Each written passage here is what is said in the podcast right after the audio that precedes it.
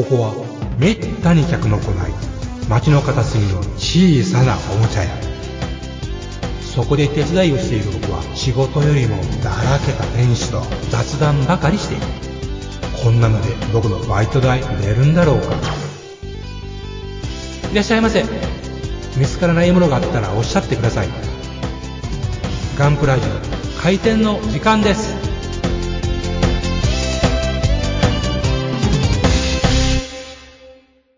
ガンプラジオ恒例、榊原社長ゲストか照れず、照れずに言いなさい。いやー、でもこれ、リスナーの皆さんすごい待ってますよね。メールも本当がっつり来て、ね本当すごいよね。榊原社長会。さあ、皆様お待たせいたしました。消しと当時に来る男。年に2回、夏と冬に開催される、某東京で行われてるコミックなんちゃらみたいなあ感じですけれども。いあ、やー、ね。今回も来ていただきました。ありがとうございます。ありがとうございます。社長というかもう今や、榊原 CEO ですね。うん。いや、本当静岡でもね、はいあったしね。うん。どうも榊原です。こんにちは。トラさんが挟まってきた。あ、ごめんごめん。静岡でもね、お会いしたから、そう。まあ、このガンプラジオでもちょっと思い出話をしたんですよ、榊原社長。そう、お会いさせてもらったんですよね。ありがとうございました。感感動的でした。ええはい。僕まだモッチさんと、あのーあれ、よまよさんとは会ったこともありませんが、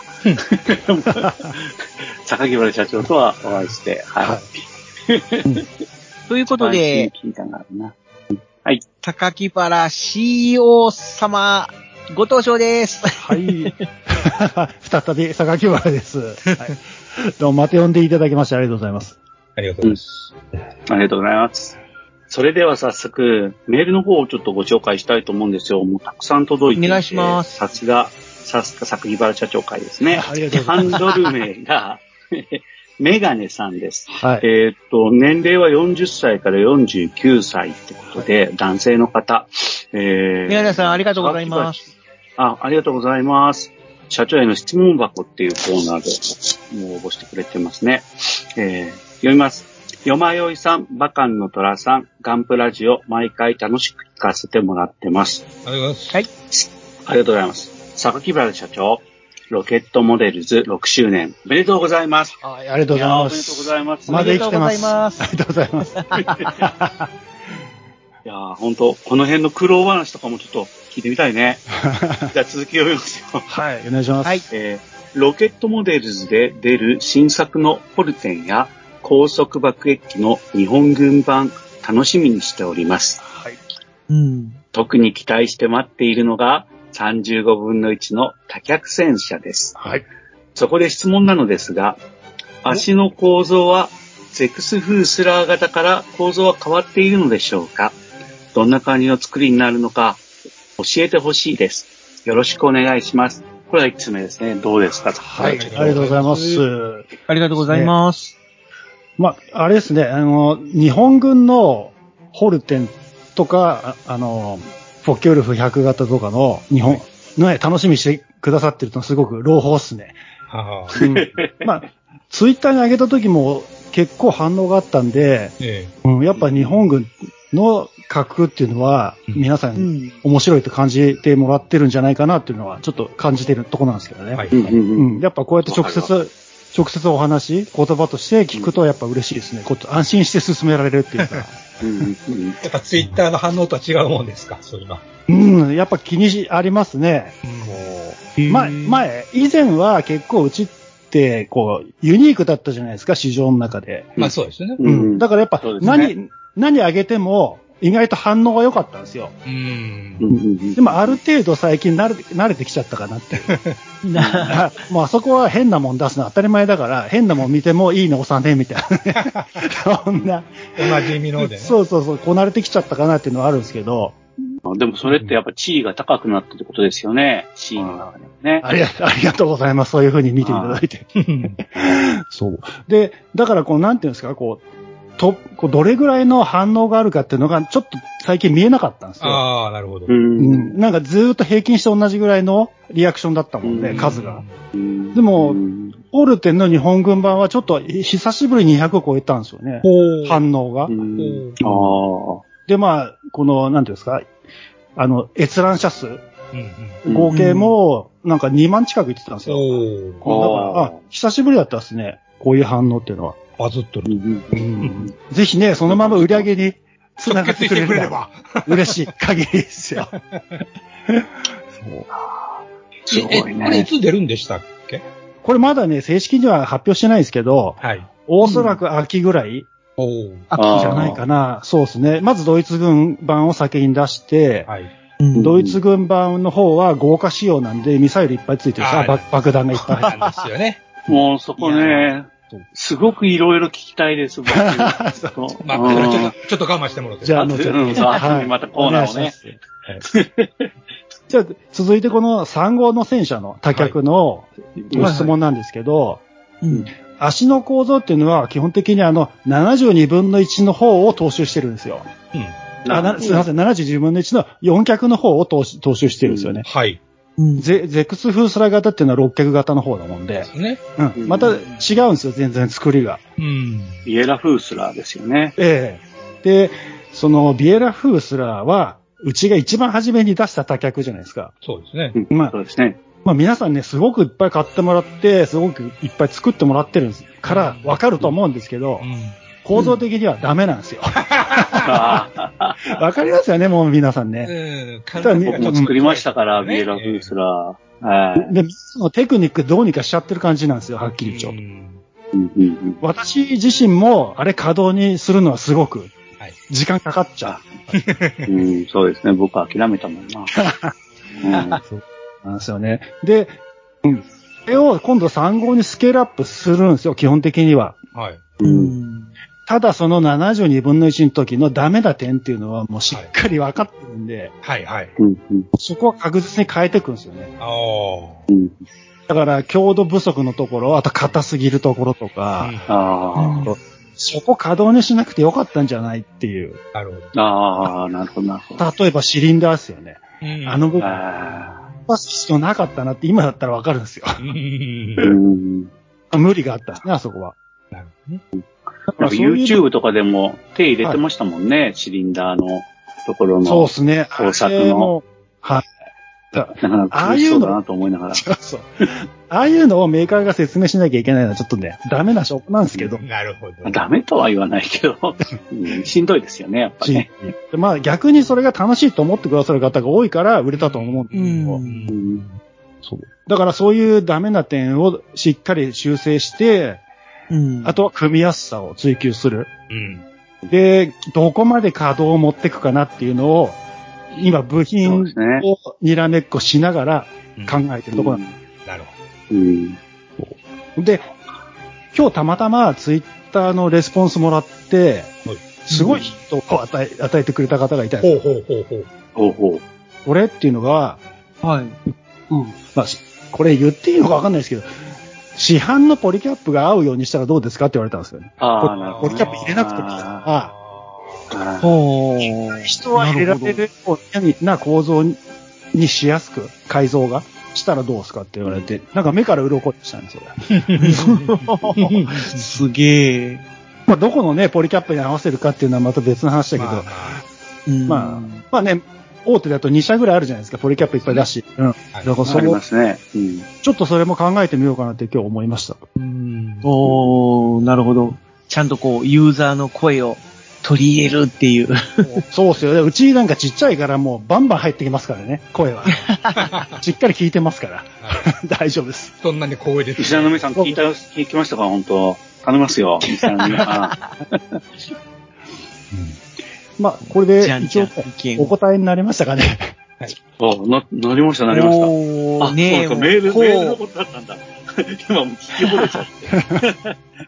じゃあ、メール2通目いきますよ、皆さん。はい、お願いします。はい。えーっと、2通目はですね、青の6 8号さん。青はカタカナですね。6、はい。えー、これも40代の方ですね、はい男性。8号ですねでし8号さんですね。あ、6号っつった俺。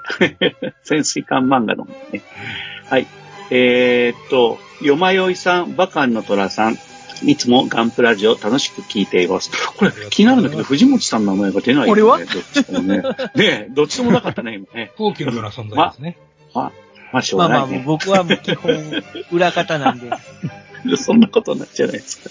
はい、じゃあ行きますね。榊原社長6周年おめでとうございます。ありがとうございます。ああ、社長の話が面白くてゲストで出演されるのをとても楽しみにしてきました。ああ、本当っすかありがとうございます。い や僕もですね、一ファンとしてはですね、2、3回は聞いてますよ。まあ、あの、榊原社長会は。うんあ嬉しいですね。なんかうんだ楽しいですもん。ありがとうございます。続きいきますね。今回、社長に質問したいことがありメッセージを送りました。はい。6周年記念の直販で、いろいろと購入させてもらいました。いありがとうございありがとうご。ざいます。安くいろいろ出ていて嬉しかったのですが、こんなに安くたくさん出してロケットモデルズ大丈夫なのか？と、ふと思ってしまいました。うん。新作も出るので大丈夫ですよね、社長。それでは、これからも楽しく聞いたり、組み立てたりさせていただきます。ということですね。ありがとうございます。いろいろとあ。りがとうございました。励まされるコメントを。閉店セール経してんじゃねえか営の心配までされてるあ。そうか、閉店セールのイメージだったの心か。配があった。まあ、これはね、こういう疑問出ても仕方ないと思うぐらい出したんですよ。今年の6周年記念セールでは。はいはい。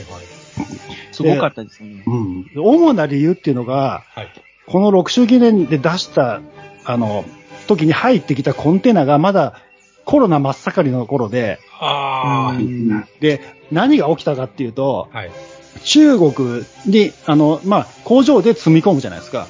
はい。で、コンコンテナってそこで封するんですよ、普通は。うん。はいはい。うん。で、封印あの、そう、封印して、あの、ボルトカッターじゃなきゃ開かないんですよね。切らないとで、ボルトカッ、うん、ロックして、あの、港持ってって、一回香港で積み替えるんですよね。それで日本持ってくるんですけど、そのどっかの過程で、え？中に消毒剤を巻かれたんですよ。イェーイどうやって？そう、だから不、不明なんですよ。あ、の、この、なんていうんですか、積み込む時の写真もあるんですよ。はい。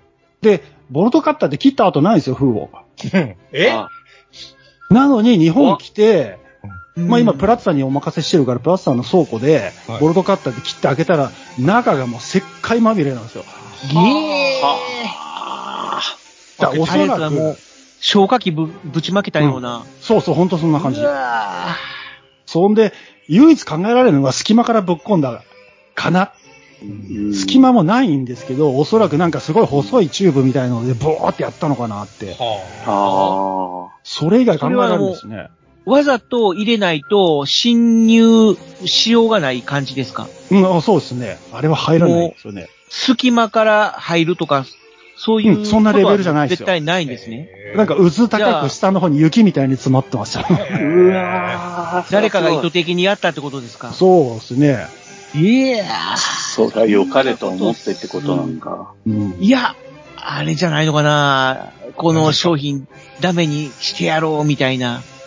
いや、おああれは、関係者？関係者？うんいやいやいや、それはないと思うんですけど。ライバルだじゃん。いや、間違いな出ないいとだって入らないんでしょ？うんいや、だから、おそらくは消毒目的だと思いますよ。うん。時期どっかの段階え、で。封する前にやったってことですか？あいや、じゃあ、封してる、閉じる時までは見てるんですよ。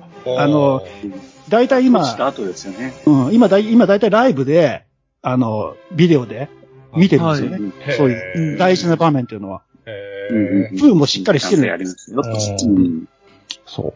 まあだからされた、んですよね。うん、でも結局、まあそ、その時のコンテナなんで、うんうん粉かかっちゃってる商品とかあったんですよ。なるほど。あで、ここう、カートンのガムテープがしっかり貼られてたやつだったらいいんですけど、ちょっと甘いやつとかだと中入っちゃったんですよね、粉が。ああ。で、その時のやつを、こう、手でパッパ払って、うんうんただそのまま流せないですよ、やっぱり。うん、流通に回せん。流通には。何があるかわかんないからう。ん。で、そういう上積みのやつを、はい。そう回収して、はい私が綺麗にして、手作業で。手作業で。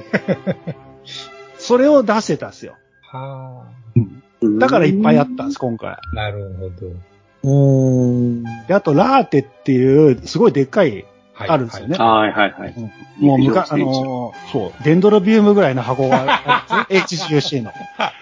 ああ、それはでかい。そう。で、あれは、あの、箱自体がそんな強くないもんで、うん。やっぱり輸送中に箱のつ、なんか凹みがすごい出ちゃって、あああ、うんそんだけ大きくて薄かったら、そう。ねえ、弱いですよね。でそれは結構箱が潰れ、が出ちゃったもんで、どうしようかなとかって考えてたけど、かなり売れたんですよ。あ。へおもう箱を潰れあと2個しか残ってないもんで、へすごいよかったええ皆さんありがとうございます、本当に。まあ、本当にね。よかったですよ。意外と隙間が多いですね。全部ゴミになるかと思ったら心配してたんです へまあ、転売屋は買わないでしょ次は7周年ですね。次は7周年、7周年。来年来年ね。そういうのが減ってくれるといいですけどね、本当に。本当ですよねね。うんまあ、そういう理由なんで、今回は多かったんですよね。ああ、なるほど。うん。で、心配してくださった。ねうん。青の8号さん心配してくださってありがとうございましたね、本当しかも買ってくださったみたいで。ねあそうですねありがとうございます。ヤフーの ID とこの青の8号さんの名前が一致してないもんであれなんですけど、まあ、おそらくね、結構たくさん買ってくれた方だと思いますよ。なるほどそう。ね。というわけで、お答えになりましたでしょありがとうございましありがとうございまた。なりました。ありがとうございました。ありがとうございました。3つ目はですね、はい。ちょっとね、これは本文全全文社長にも見ていただいていると思いますが、赤点そうですね球効果さんの、はい。えー、50代の方なんですよね。はい。で、あの、前半の4分の1のとこだけちょっと読みますね。はい。よまよいさん、藤本さん、バカンの虎さん、今度は藤本さん入りました。入りました。あありがとうございますありがとうございます。今回、半年ぶりに榊原社長への質問要望募集中ということで投稿させていただきます。はい。私からは、フィスト・オブ・ウォーの72分の1シリーズラインナップに加えていただきたいアイテムを3つ。1、カイザー・キーファーとそのバリエーション。はい2、2センチ4連装対空機関砲。えー、フラッグビーディング38かな ?2 センチの。2、トレーラーと新規付属パーツをつけた単売っていうのかな？仕様。うん。まあ、3、シュル、セル、セルシュテーラー45、45式対空駆逐車です。うんというメールが来てて、それぞれ1、2、3ごとに、あの、要望がバーって書いてあるんですよね。そうですね。ちょっと、その辺全部読んじゃうと、すごく長い時間になっちゃうんで、番組をうんすいませんけれども、番組終わっちゃいますんでね。ちょっとそこは省略させていただきます。うんはい、最後の、最後のところ。最後のところは、えっ、と、えー、すっかり長くなってしまいました。申し訳ありません。今、まあ、いつながらラジオを発信してくださっているお三方と榊原社長のご健康、そしてエニグマ店長のご回復を心よりお祈り申し上げます。なんて言ってますよ。なんて礼儀正しい。ありがとうございます。言われますよありがとうございました。で、榊原社長、これ、どうですか？この1、2、3について、はい。あの、なんか、おっしゃりたいこととかありますか？はい。えーっとね、こう、カイザーキーファーとそのバリエーション72分の1っていうのは、うん。ああの、計画には入ってます。言ってますおとー いつっていうのはわかんないですけど、ええあらら。うんうん。前に72分の1で2脚型出したと思うんですよね。あの、あありましたね。ええで、あれの感じ、組み立てやすさとか、うんうん。もう本当なんか部品数を抑えて、こう、コックピットハッチとか開かない。うんただまあ、遊ぶには楽しいぐらいのキットにして出そうかなっていうのは予定に入ってますね。うんうん。だからこのバリエーション展開展開も当然あります。うんうん。というわけでこれはちょっと、ええ、すぐすぐってわけじゃないですけど、これはか確実に出るんじゃないかな。かなりの高高確率うんということですね。ああ、なるほど、いい感してますね、やっぱ、赤点球効果さん。いや、こんうんな赤点9号さんって、うち立ち上げた頃からずーっと応援してくれてるんですよ。ははそうね。もう本当最初の最初の、こうなんていうんですか、サポーターっていうのが、あうんあ。あありがたいです。本当本当助かってます、本当に。うん。しかも、ガンプラジオのリスナーさんですしね。うん。ありがたい。ありがたいです。書いてあることが全部詳しいもんね。マニアだよね、完全にね。文章はもうちゃんと社長の方にも送りましたんでね、えー読んでいただけてますので、うん。ツイッターの方もありがとうございました。なんか実はまだツイッターのコメントがさらについてて、赤点9号家さんから、うん、坂木原社長の、あの、お好みを読んだ、あの、何、星間合体メカシリーズとかサンダーバードシリーズ、自社の謎メカをしれっと混ぜるみたいなことをしたいんだろうなと。しゃるんですよね。いや、もう本当、はい、ツボはね、ご存知でいらっしゃるんですよね。うん。ああ、やっぱツボってんだ、これが。えうん素晴らしいですね。うん。ーで、まあ、じゃあ次の質問の方ですよね。はいはい。はい。4連対空機関砲にトレーラー新規パーツ付属つけた単品賞。うんこれはちょっと難しいかなっていう。うん。あの、72の車両の計画の方がまだあんま進んでないですよね。うん。うん。今4脚は、あのー今のある金型の4脚の砲塔を新しくするっていうのは決まってるんですよ。うん。でそれで全体のこうバリエーションを増やしていくっていう。今3種類で、あの雑魚メカみたいなやつしか残ってないんですよ。うんうんうんうんなるほどそうそうそう。だからもう、あの主役級のやつを復活させようっていう。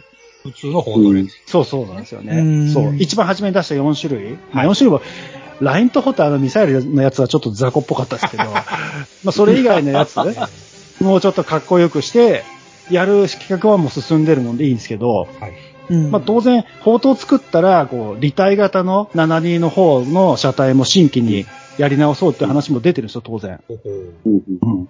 ただ、その中にこのトレーラー系が入ってないんですよね。うん。あらら。うん。だから、これが実現できるかはちょっとあれですね。うんうん、難しいかな。すごい売れたらバンバン出せるんですけど。そこですね。うん。じゃあ皆さん、どんどん買ってください。でこれはちょっとあれですね、そのまま即答できないかなっていううん感じです。ごめんなさい、本当に。う んで、3番目ですですよね。うんチェルシュテーラー4号。4号式対空駆逐戦車。うん。うん。これは全然、あの、頭になかったんですけど、はいあら。ただその、3号の多脚戦車の腹に、お腹についてる機関砲が、うんもうこれと近いんですよ。はい。はい。うんうんだから3センチとか、そんな感じですよね。うん。うん。だから、うん。そう、これは読ませていただいたのを見る限り可能性としてはあるなと思いました。ほう。うんおーうん。おーこの機関砲をねの意見が。そう、機関砲を使わないのもったいないです、はっきり言うと。うん。うん、そうですね。うんで、3センチのやつ。だから新規で4脚やる可能性があるんで、72分の1。その時お腹のやつがクーゲルブリッツじゃない可能性あるんですよね。うんうんあもしくはクーゲルブリッツの方針だけ、つまり3センチの機関砲うんとか5センチとか。うんで、今度はそれ、立体型の戦車の上に持ってくれば、これね、まあ完成しちゃうから、うん。そう。で、っていうことで、はなるほじゃあ。ええ、可能性はあるということでこれが出暁には、加点級国家さんぜひ、買って作ってください。いやいや、赤型研究講座、言うまでも。プレゼントしますよ。プレゼントします。ああ うん。本当ガンプラジオにも作り心地を、あの、上げてください。ツイッターでも、はいあれでも、あの、メールでもですね。ぜひまた読ませてください、それ。はい。うん。えーお答えになりましたでしょうか？なりました、なりました。はすごいですね。いや、これは本当、いや、僕ね、初めてだから思いましたけど、ユーザーに対して、その創造主が答えてくれるっていう、その模型業界でも稀有な、あれですよね、時間なんですね、これね。赤天球効果さん、すごいわ。うん幸せですよね、僕も幸せ。本当にすごいや。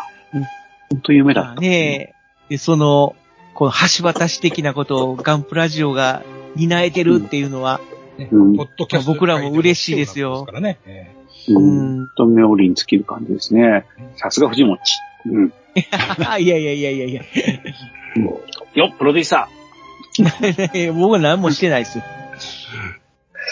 じゃあ、お便りは以上ですか、ですね。はい。ありがとうございますでございます。じゃあ、こっからは濃い話を展開していくことになるんですね。そう、やっぱね、ウォルターソンズとロケットモデルの新製品、なんか気になるものがいっぱいあるんですよね。はい非常にその辺のところを、辺、じゃあ、どんどん。うはいこ濃いく、はい、教えていただければと思うんですね。はい。お願いじゃあ、します。その前にちょっと喉を潤しますか。あ、じゃあ、お茶買ってきまーす。はい、お願いします。はい、ありがとうございます。はーい。ロケットモデル for beautiful modeling life. ホビーのデジタル化が進む中、昔ながらのプラモデルを作る楽しさをより多くの人と分かち合いたい。作って、飾って、眺めて楽しい商品をお求めやすい価格で提供する日本の新しい模型ブランド。それがロケットモデルズです。ロケットモデルズのプラモデルは全国の小売店、オンラインショップにてお求めいただけます。詳しくはロケットモデルズで検索。ウォルターソンズ。それは根っからの模型好きが立ち上げたホビーメーカー。熱い情熱を注いだ製品をみんなにお届けフラッグシップモデル、メタルプラウドシリーズは、コレクターズグレードの新基準を目指すべく、合成と柔軟性を考慮した素材耐久性を追求。手作業による塗装工程と高精度担保印刷による判読可能な極微マーキング類。さらにはリアルな背景付きディスプレイベースが付属しウィンドウパッケージのまま飾ったり稼働させて楽しんだりできる。次世代の完成品シリーズなんだぜ。基準グレードのスタンダード。金属製可動履帯を標準装備するザ・タンジブル。組み立て模型版ザ・キットの3グレードが陸、海、空で展開中。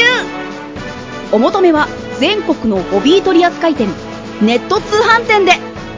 次世代基準の完成品模型をみんなで楽しもうぜ。プレゼンテッドバイウォルターソンズジャパン。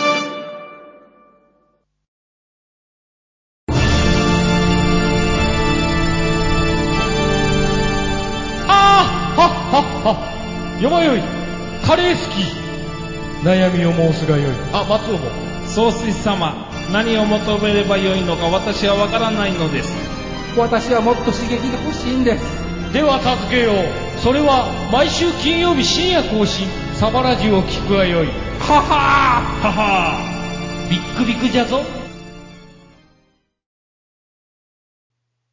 よまよいさん、もっちさん、エニグマくん、プラモ作ってますか？ゆいまるです。はい、買ってきました。ただいあ、ありがとうございありがとうございま。ますす。ま。はーい。今回はいっぱい買ってきましたね。はい、もっちさんのおごりですから。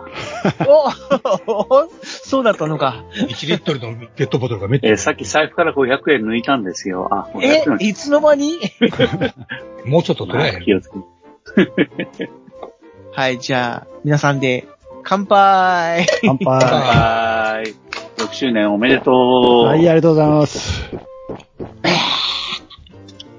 ということですですよ。ね僕ね、静岡に行ってね、ロケットモデルズの、うん新製品の、あのー完成品を見たんだけど、どれもすごい、なんだろう。まあ、もちろん作った人がどれぐらい苦労したのかわかんないけど、完成品自体は、すごいレベルが高かったんですよ。つまり、あ、これ、もう完全になんだろう。E75 の72で、あのー稼働ができないわとか、そういうような、くすごい最初の頃の悔しい思い出が嘘のように、なんかこれは、ねなんかこう、すごい滑らかにつなぐ曲線が構成されていて、なんか架空機に見えるような、なんかこう無理、無理感っていうか、取ってつけた感とか全然なくてね、すごいいいなと。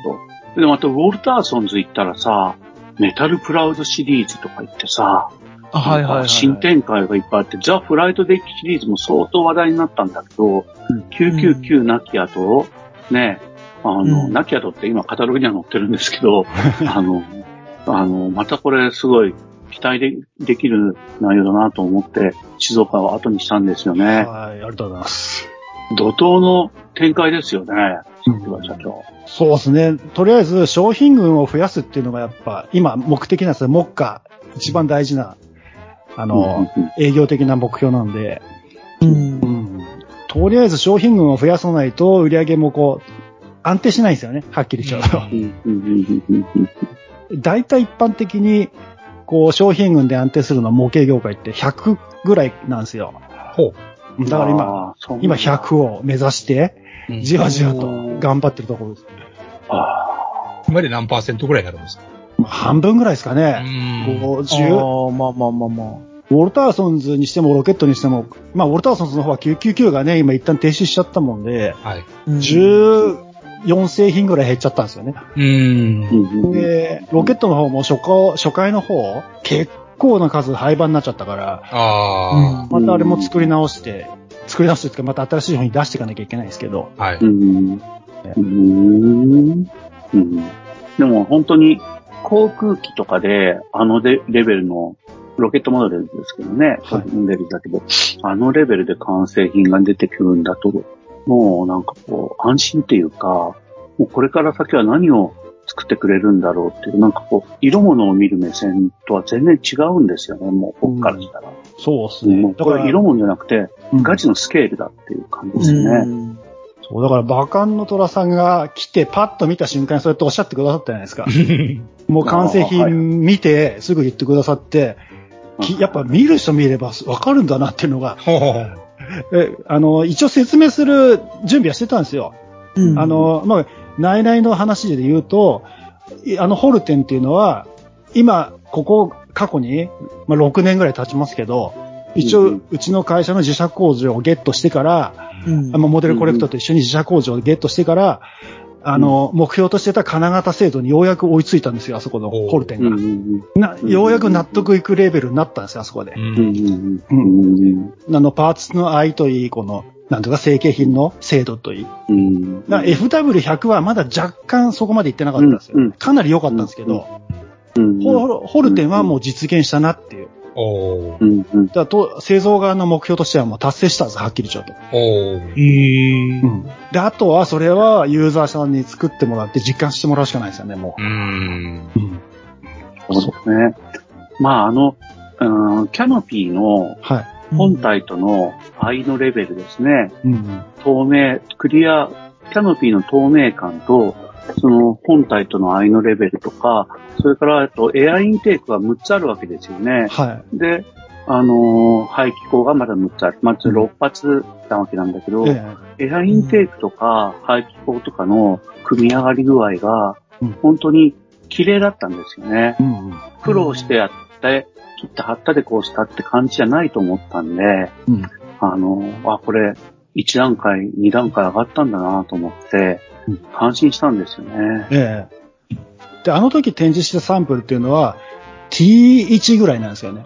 あ、まだ、うんあ、まだそれであの感じ？そうなんですよ。トライワンで。ええで、主翼があれ別部品なもんですからね、まあ両側の。でうんそこの愛、本体との愛だけが、まだ微調整必要だったんですよ。うんうんうんただ組めないレベルじゃなかったですね。うんうんうんうんだから今、この大きさ？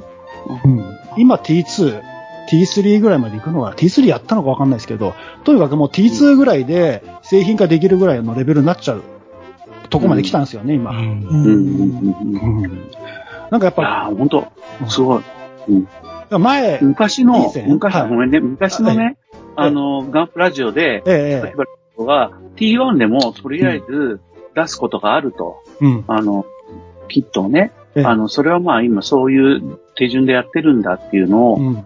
おっしゃってて、ああ、それもいろいろ決断がいるんだろうなと思って聞いたんだけど、もう今の話を聞くとなんか覚醒の感がありますね。そう。だから今それね、ちょうど私今言おうとしてたことだったんですよ。ちょうどね、うん言ってくださったんで。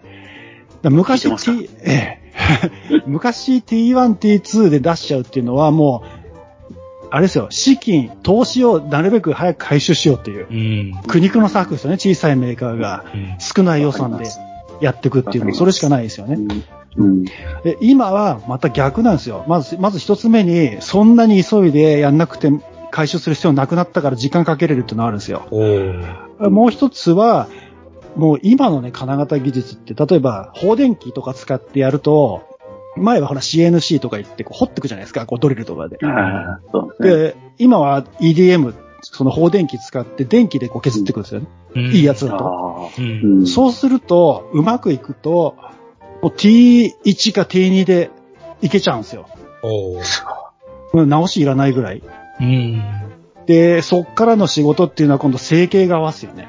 射出成形機。うん。どこまで、な、どんぐらいの圧をかけて、どれぐらいの、あの、注入速度にして、どれぐらいの冷却時間取って、あと、うん押し出しピンの数とか位置とか、うんああう、ん。で、それをうまくやれる、やれるテクニックが、自社工場の方でもだいぶノウハウが積み上がってきたので、金型に再現したものが成形品にかなりの確率で反映されているってことですよね。うん。だから、ヒケとか、ね、そうバリとかも出なくなってきたし、うん。いや、静岡で見たら本当そんな感じでしたよ。うんうん。まあ、特に本当その、なんか、なだらかだったんだよね。あの、全雪ってやっぱり、そのね、本当に美しいラインが味噌だから、俺それがね、翼の厚みの変化とか、えーそういうところまで綺麗に出てて、まあ、主翼、箱の大きさの関係で、胴体と左右の主翼が分かれてるってことをさっき教えてもらったんだけど、あの、でも、まあ、僕からしたら、これ一体なのかなと思うぐらいの感じのクオリティで組み上がってて、やっぱちょっと欲しかったですよね。この完成品が。あそうですね。あれはだけど、そうですね。その曲線がぴったり合うっていうのはやっぱり、ね、成長した証 証拠なのか かなと思いますけどね、やっぱ。認めます。ありがとうございます、本当に。本当そうだと思いますよ。うん。で、社長、あの、はい、ファーストロットにつくはい。ミサイル爆弾セット？ええあれ、ファーストロット買わん、買いそびれたら別売にするとかはありえます？あ、別売予定します。おーあ、うんよかった。お だから、ツイッターに上げたんですけど、あれ、爆弾って A ランナー、B ランナー、C ランナーって3つ、まあ、ランナーの名前変わるかもしれないですけど、はい要は3つに分かれてるんですよ、武器セットが。いや、うん。だから、どんな組み合わせにするか分かんないですけど、まあ、別売は確実に行います。嬉しいですね。個人的には、個人的にあの、フリッツ X が入ってるランナー、うん。うんああれが一番なんか素敵かなと思うんですけど。あー、なるほど。うんでも SC50 の64個詰めとかね、うん。まあ何に使うんだと言われるとちょっと考えますけど、うん、ルールシュタールもあるしう、ん。うん。ね、ハーゲルコルンと、あと、ね、実際に使われたヘンシェル HS293、フリッツ X、はね、これは欲しい人いっぱいいると思うんだよね。うん。い。で、大体爆弾の構成としてはな、あの、半分割りなんですよ。真ん中で割れてるんですけど、うんうんうん。だから私もテストショット作ったけど、ぴったり合いますよ。ああ、うん。合わせ目、だから流し込み接着剤うまく使えば、合わせ目消しいらねえぐらいかなっていう。うん。ちっちゃいんだけど、ピタピタ合います。うん。ハーゲルコルンは2パーツってわけにはいかないよね。うん。あれはいろいろ、いろいろでもないけど、あれですね、分割ありますね。ですよね。ええいや、でもでも分割があるのが嫌だっていう意味じゃなくて、ええ。まあ分割してうんいいのが欲しいなと思っただけなんですけど。すいませんね。いえいえ、大丈夫です。はい。そっか。いや、僕、それ聞きたかったんです。ありがとう。これはね、実は目玉なんで、はい。ぜひとも期待しててほしいなと。うんだってこの最初当初ね、あれなんですよね、これ、1枚ずつランナーつけようかなと思ってたんですよ。うんで、結果的に各ランナー4枚入れることになったから12枚ついてるんですよ。おー。あ、それは、じゃあ、最初のを買えば、ああの、一生分あるね。一生分あるかもしれない。そうだね。で、この次から出すホルテンのバリエーションは、まあミサイルここまでいっぱい、あの爆弾ここまでいっぱいついてないんで、うんまあこれで余ったやつを使ってもらえれば、うんうん。という感じですかね。皆さん、ホルテンのバリエーションとは日本軍機のバージョンもですよ。皆さん。はいいいですか？でも日本軍機にはまた日本軍機なりのミサイル、誘導爆弾とかがつくかもしれないですよね。あ、でも初回のやつはつかないですね。間に合わないんで、もう。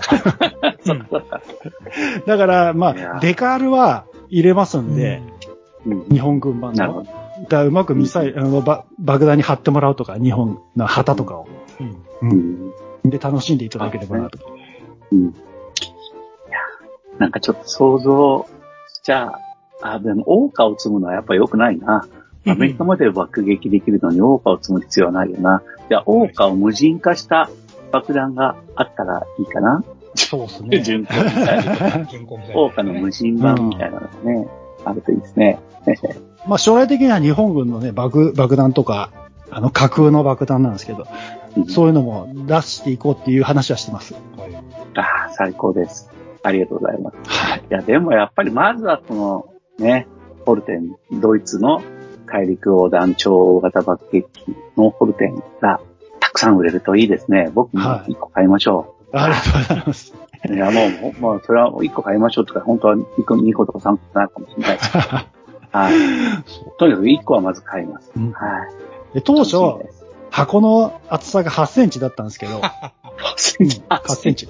ただ、入らないと。もう、もう昔みたいな鉄は踏まないんで、パーツしっかり詰めて、測った上で、厚さは13センチになりました。13。ああ。だから結構な、こう、でかいマスターグレードぐらいの箱になりますね。ああ、なるほど。うん面白い。まあ確かにでもあれだね。完成した暁にはやっぱり屋根から吊り下げる感じの模型になるサイズですよね、これ。うんもう横幅55センチぐらいですね、約。うん。うん。いや、でも、うん、なんかやっぱ、あの、前翼機の戦闘機型ホルテンって言ったら、こう、有名な写真は、主翼を、両翼をちょっと、距離離して胴体と両翼の形で写真が残ってるから、うん。あのーそれで組んじゃう人も多いと思うんですよね。うん。うん、この機体はでもでかいから、それは無理なんで、あの、本当どどうやって格納しようかなっていうのはちょっと課題ではありますね。うんそう、横は広いですけど、縦がね、20センチぐらいなんで、うんそうですよね。た棚に置くにはもう困らないかなっていう。引き出しから。そうですよね。うん引き出し入れる本棚の、うん、本棚の薄い残ったスペースにうん。収められるかな。うん、そっか。そっか、垂直尾翼がないっていうのはすごいことなんだね。そっか。うんすごい気が楽になりましたね。そっか、そうだ。山屋さんはなんか、いつ頃市場に出そうですか、実際のところ。はい、すいません、もう一回お願いします。市場に出るというか、そのあ予約ができるのはいつぐらいになりそうでしょう？あ、もう予約はずーっと前にやってるんですよ、実は。1年くらい前。アマゾンで予約できるのはいつぐらいになりそうでしょう？あ、もうアマゾンやったんじゃないですかね。なんかロケットメールで検索したらなんかそれ出てこないんですよね。さっきからなんかだ黙って探してたんですが。あ、じゃあ閉めちゃったのかな、もああ、もうそういうレベルなんですう。ね。そういうレベルなんですよ。なるほど。かなり遅れちゃいましたね。じゃあもう慌てて、よもう、もう経点に走るしかないって言うんですね、これは。うん。ただ、あーどんぐらいかな。ある程度は在庫持つんで、今回も。はいはい。そんなすぐにすぐ売り切るとは、ことはないと思います。うーん。うん。逆に売り切れちゃったら嬉しいですけどね。あ、本当だ、在庫切れになってますね。アマゾンは。あ、じゃあ、初回のあれですね、入荷数超えちゃったんですね。なでる、ほど。うん。ほら、もうそんな、それって嬉しいことですよね。そうですね。うん。ああ。ねじゃあ、用途で買うか。まあ、で用途は？通販さんとか、あの、で、やっぱり、通販さんって、あの、やっぱ、遅延があると、こう、いつまでも受注できないですよね。お客さんが。ああ、なるこうま、おまとめとかでどすごく苦労させちゃうんで、ある程度どこで切っちゃうんですよ、やっぱり。なるほほど。まあ、それは遅延させる側が悪いんで、うちの問題なんです。え。ま再入荷予定は立っておりませんって言って、アマゾンは書いてあるね。そう。うんだから、まずは発売してから、もう一回 Amazon そうですね。ね、お願いするっていう感じになると思います。うん。まあ、もうちょっとしばらくお待ちくださいみたいな。うん。まあ、逆にあれですね、路面店さんとか模型店さうんんとかだったら、行って話せば、まだ追加できるよみたいなこと言ってくださるかもしれないです。なるほうんうんうんうん。なるほどですね。ね、ぜひともお願いします。うん。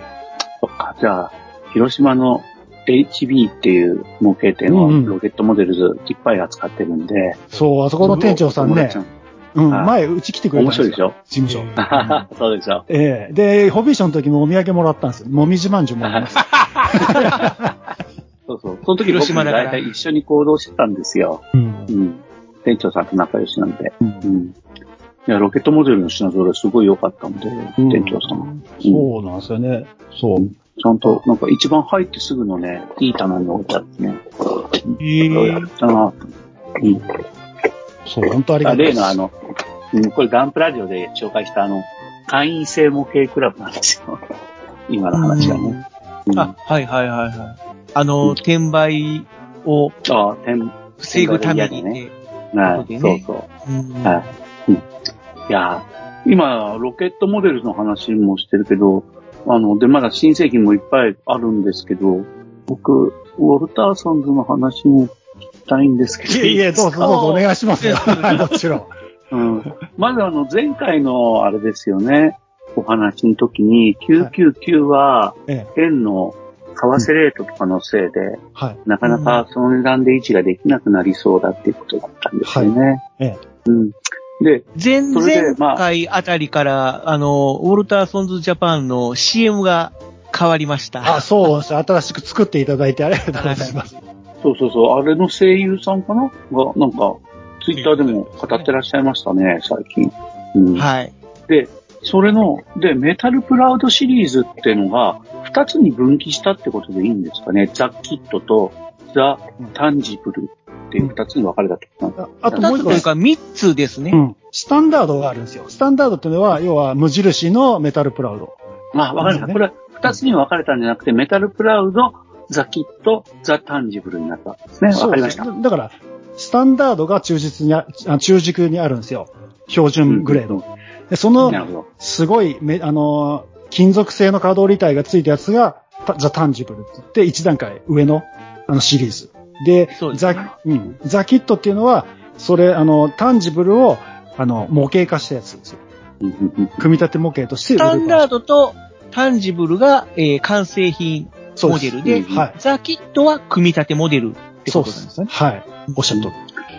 で、見たところ、タンジブルには、船はあ32分の1なのかな？だから、船とかはメタルプラウドの基本シリーズにあるというこあとなん、ですね。そうですね。今のところは。で、将来的には、あの、飛行機も、あの、船とかも、もっと上のグレードを出す予定があるんですよ。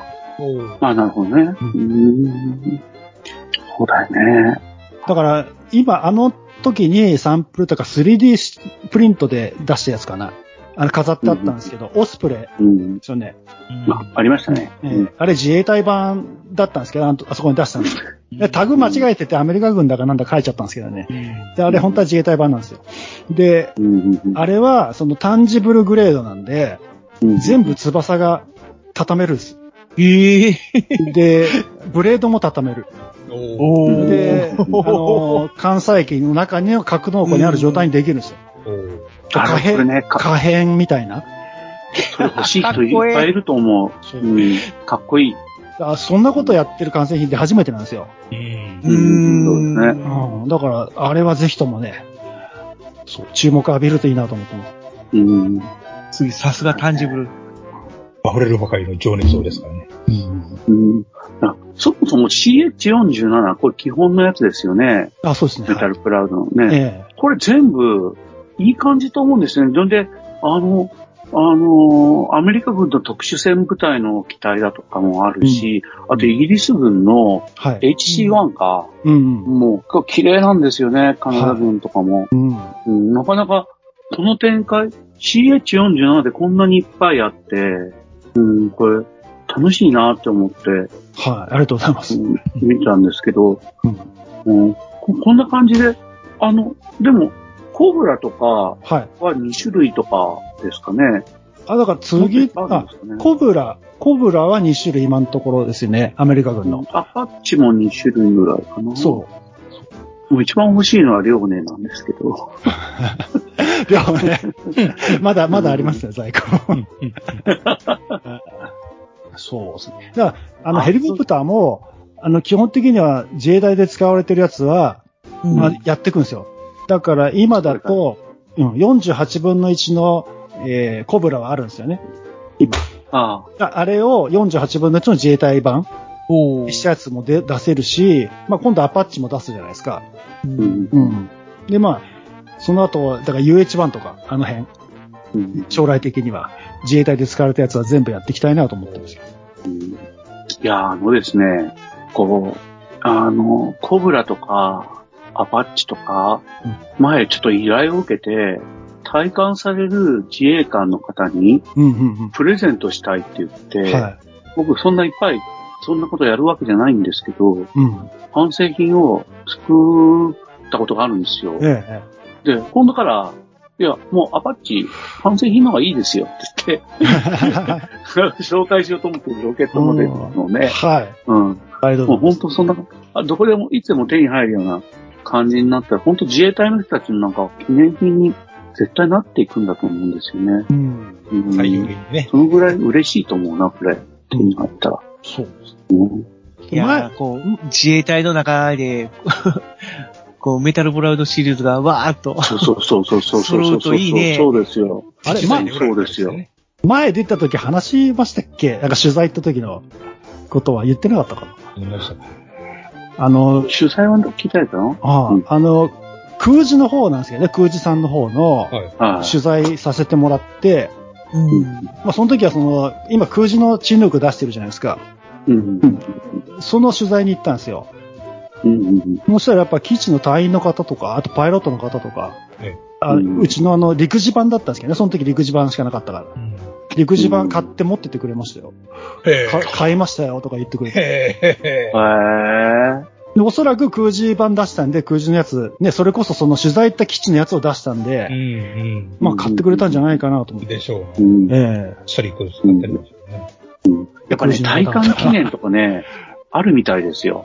なんか、体感記念のパーティーの、うんあの、引き出物に、それを体感する人に送ったりとか、うん僕はだからそれのスケールモデル作って渡したん、うんあの、納品したんだけども、あるいはその隊長さんが部下に配るっていうのもあったらしいですね。うんおもちゃがあった場合は。うん。これおもちゃどこじゃないから、ね、そうそういう風になるといいね。なん実はか自衛隊から 大量受注が、うん。発注が来たらいいな。そう。そう、実は私も一回経験あるんですよ。うん。メタルプラウドの陸自の方のチヌークなんですけどね。あの、やっぱ体感される方がいるんで、うん。その方が整備してたチヌークと同じ番号うん番号にしてくださいあーそれ変ですよね。そそれ変でしょうね。ね。いいな、それ思い出になるな。で、いや、そういうもう、どうしようかなって考えて、えうん。いあの、工場の方電話したんですよ。電話してから連絡して、え。うん。うん。あの、あの担保印刷って何で落ちるのっていうような話をして、ああ。うん。で、一応、あれなんですよ。担保印刷の方はエナメル系で落ちるんですよ。ほう。ただ、あれってウェザリングしてあるもんで、ウェザリングがエナメル系でやってあるから、なるほど。一緒に。もう本当にマーマーキー、あの数字のとこだけを消していかなきゃ、艶が出ちゃうよって言われて、うんそっ。か。で、結局ね、頑張ってやったんですよ。おお。あのね、あれ使いましたんだガンプラの消しペン、ガンプラマーカーの消しペン使っあお。ただあれだと強すぎちゃうもんで、下の塗料まで削っちゃうんですよ。あら。あー。だから、もうほんとちょびちょびちょびちょびやってって、えちょっとレタッチしながらやってって、え。はい。で、デカールはあの、レーザープリンターのやつで番号吸って、おお。大きさ合わせて、はい。それで貼って、あの、フラット、コートして、うん。すごい。収めましたよ。すごい。すごいじゃないですか。ね、あそこまで、なんか直接隊員の方から電話もらってう、んお願いされたもんで、断れないですよね。ああ。そうそうそう。まあまあまあまあ重たかった僕も。うん、辛かった。いろいろ。太い客にやってほしいもんですね。本当まあでもね、喜んでもらってすごい、やっぱそそううそうそういう時って、うんまあ私モデラーっていうほど腕ないですけど、楽しいっていうか、いいですよね。こう自分のスキルが誰かに喜ばれるっていうのは、うんものすごく。しかもね、しかも自分がの会社がうん。陸自のものを作って、その陸自の隊員の方に喜んでもらう。まあ、くじの方もそうですけど。ね。まあこれは本当最高ですね。最高ですね。うん、思います。うん。わかる。わかるわ。うん。本当それはいいですよね。でね、社長、はい。また話ちょっと変わっちゃうんだけど、ええどうぞどうぞザキット。はい。僕モデラーだからさ、えやっぱり完成品よりは、えはい。ザ・キットの方にうん、ドキドキしちゃうんですけどね。はい。ええこれ、ティーガー1はもう出てるんですか？ああ、もう出ました。はい。出てるんですか？ええパッケージ見たことないや。あれね、これどこで売ってるんですか？あのね、まあネットとか、置いてくださってる店ってツイッターとかで更新してくださってるんですけど、まあそこそこ出てた感じっすね。あ、そ。ただ通販の方に出てるかわかんないです。あ値段がね、やっぱ高いし、ー。うんで、回転率があんまり良くなさそうだと、やっぱこう初回入れてくれない場合もあるんですよ。うんまあそれはね、私も昔コール店行ったんでよくわかるんですけど、気持ちは。まあこれね、イニシエの佃の出した、あの、AFV 冬の時代ってのがあって、うんうん。全然 AFV の新製品が出なかった時に、つく、つくだが、あの、マルチ、なんだ？マテリアル。いろんな素材、うマルチマテリアルのですね、はい。うん。パンテルを出して、パンタを出して、それからまあいくつか出してくれたんですけどね。うんそれをなんかちょっとイメージして懐かしさもあり、またやっぱりサラピンの新しいティーガーじゃないですか、3人とはいえ。はうん。で、で、やっぱりき、あれですよね、擬態は金属なんですよい。ね。あ金属で自分で打ち込んで作ってくるんですよ。ただ、そのジルがついてるんで、簡単ですよ、意外と。でしょ？うんこれって、夢じゃん。夢の人ってやっぱタイガーワンだから、ライバルは多いですけどね。うん。うん。でもこれ、ちょっと、一個、やってみたいと思うんですよね。ぜひとも。あれ、履帯が稼働だけじゃなくてサスペンションも動くんですよ。ああ、いいですね、いいですね。うん。これさ、三、三、三人のフィギュアっていうのは、例えば昔のバーリンデンとかには、だいたいサイズが多くて、大きくて、3号表記でも3、2だったりするんですよ。だから、これに、バーリンデンの戦車兵とかを手に入れて乗せれば、うん、ちょっと、あれなるなと思ってですね。うん。一応、戦戦車長のフィギュアだけはついてるんですよ。一つ。あ、そうなんですか。PVC 製ですけどね。ああ、なるほど、なるほど。はあ、素晴らしい。でね、今、バカントラさんおっしゃってくださったけど、佃あったじゃないですか、あれ。ああ、つくだ、はい、はいうん。あれ、子供の頃に見てて、こう手が届かないキットじゃないですか、当然。そうですね。でうんパッケージをどんなだったか覚えてないけど、確かこう金属がいっぱいあるような絵があったと思うんですよ。塗装してなかったですね。うん塗装してないはそれがどっかに私の中であって、いこの企画があった時に、絶対未塗装の部分出そうと思ってパッケージに。画。ああ、そうですね。うんだから、あの、パッケージ、半分塗装してない、半分塗装してある、うん真ん中でうんちょん切ってある画像にしたのはそういう理由なんですよ。ああ、なるほど。佃へのオマージュだったんだ。オマオマージュ、そう、本当その通りですね。うんなるほど。いや、それは感じました、やっぱり。うんあ僕、僕は感じましたね。すごいですね。バカの虎さんいろいろ分かってくださいますね。私のことを 話す前に。いやいやいや。いやいや、でも分かったっていうか、あの、なんかやっぱ、ビリビリ来るんですよね。うんうん、やっぱ、うん、まあ、ウォッチしてるっていうかな。興味がある。やっぱ新しいモデルメーカーを、ロケットモデルが立ち上がったってこと自体が、僕ずっと子供の時からプラモデルやってきてるんですけど、あの、やっぱ感動的っていうか、それで今こうやって6周年迎えられて、まだやってるっていうのは、本当に、あの、筆舌に尽くしがたいなんかご苦労があったと思うんですよね。で、この完成度の作品が、あ製品が出てきたっていうのは、本当にすごいな、と同じような感動を覚えたのって、本当に、なんだろう、今のファインモールドの社長が若い頃に自分でフィギュア掘って、リーザかなあの、出して、その、出てきて、わ、すごいって思って、でもまあ、それなくなっちゃったんだけど、でもその後ファインモールドになった時に、わ、すごいなって思ったことがあるんですけど、そんな感じ？で、こうやって、そのメーカーさんの社長さんとね、わ私たちユーザーがこうやって話できてって、うん、まあ、控えめに言って最高ですよね。いや こちらこそありがとうございます。うん。語っちゃいますよ、これ、すごい。すごい方ありましたね。うん。ほんとすごいですよ。時間的にはそろそろ1時間来ましたけども、あ、やっとどうされますか？やっと半やっと半分です。延長戦行きますか？それは、やっぱ榊原社長会といえば？っていうね。ですよね。じゃあ、ここからは、皆さんお待ちかねのガンプラジオでしか聞けない 裏話的な。ところに入っていきますか。より深いところ。ガンプラジオ第367回。